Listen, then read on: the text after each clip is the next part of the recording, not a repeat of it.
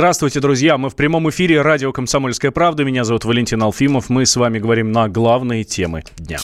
Итак, продолжается история вокруг авиакомпании Boeing э, с тем страшным крушением. Сегодня стало известно, что теперь и Россия запретила полеты самолетов, Boeing 737 MAX, вот этих всех семейств. А, соответственно, запретила полеты в своем воздушном пространстве. Об этом заявил глава Росавиации Александр, Александр Нерадько. Ну, как вы понимаете, это все отголоски трагедии в Эфиопии. Тему продолжит наш корреспондент. Россия запретила полеты самолетов Boeing 737 MAX, один из которых разбился в Эфиопии 10 марта. До этого такое же решение приняли Германия, Франция, Великобритания. Также закрыть воздушное пространство для этих лайнеров решили в Австралии, Китае, Индонезии, Малайзии, Сингапуре.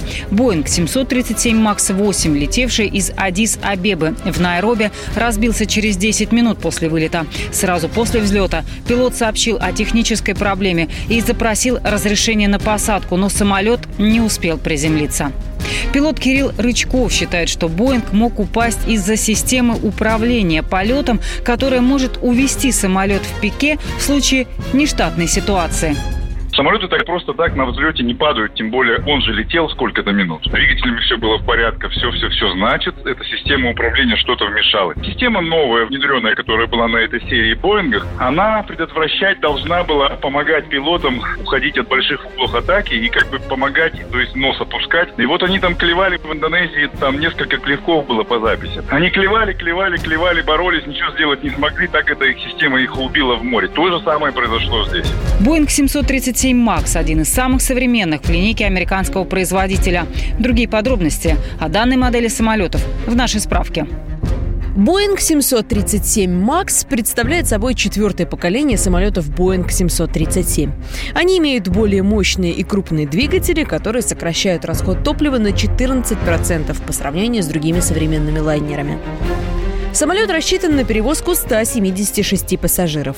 В его салоне установлены современные кресла со специальными держателями для мобильных устройств, есть подставка для планшета и смартфона. Кресла оснащены розетками с разъемом USB, позволяющими пассажирам заряжать гаджеты во время полета. Лайнер также оборудован новыми законцовками крыла. Они сокращают сопротивление и позволяют выполнять полеты на большее расстояние. Главным конкурентом американского Боинга является французская корпорация Airbus. У каждой компании есть свои особенности, но кардинальных отличий между самолетами не существует, считает авиаэксперт Юрий Антипов. Это борьба за рынок.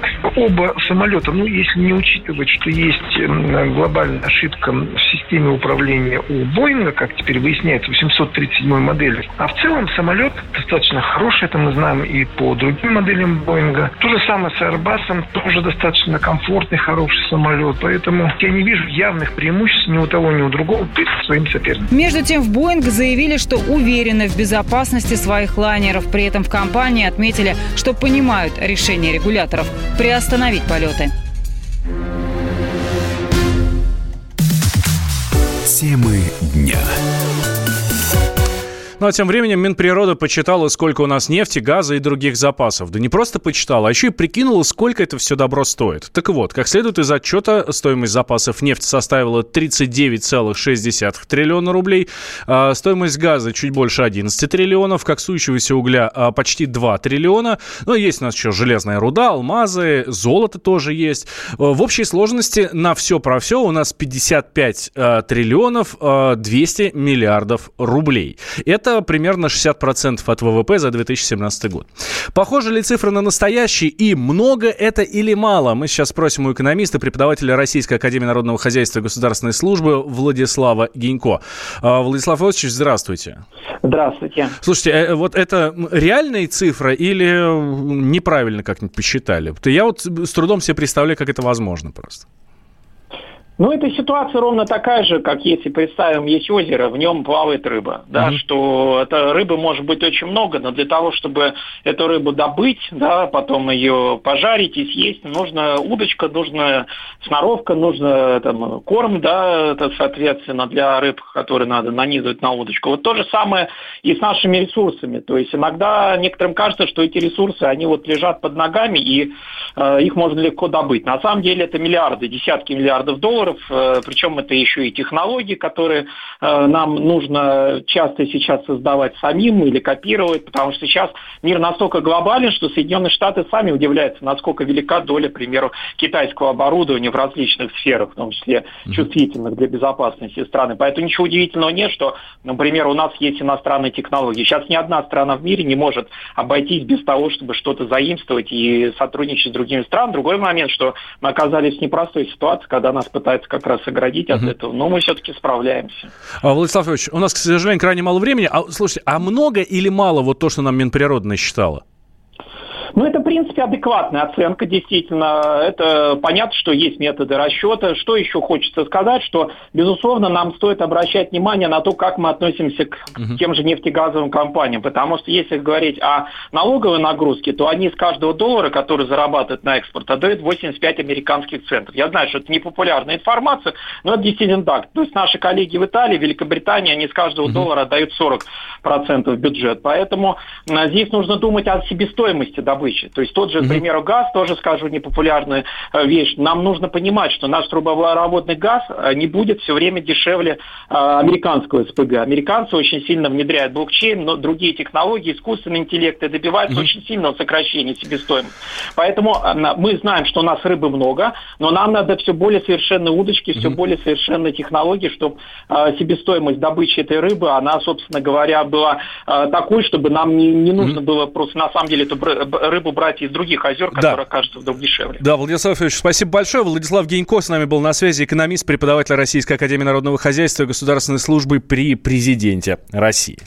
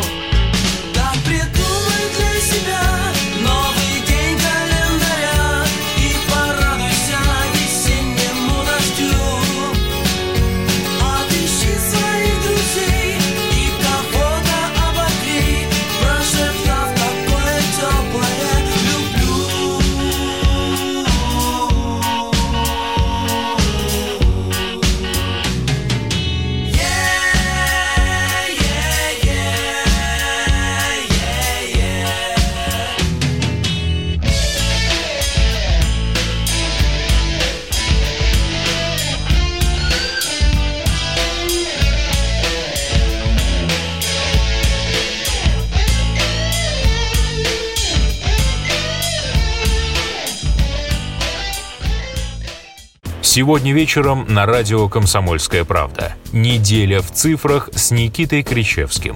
Чистая экономика в прямом эфире. Главные экономические новости обсудим с вашим участием. Слушайте и звоните с 8 вечера по московскому времени.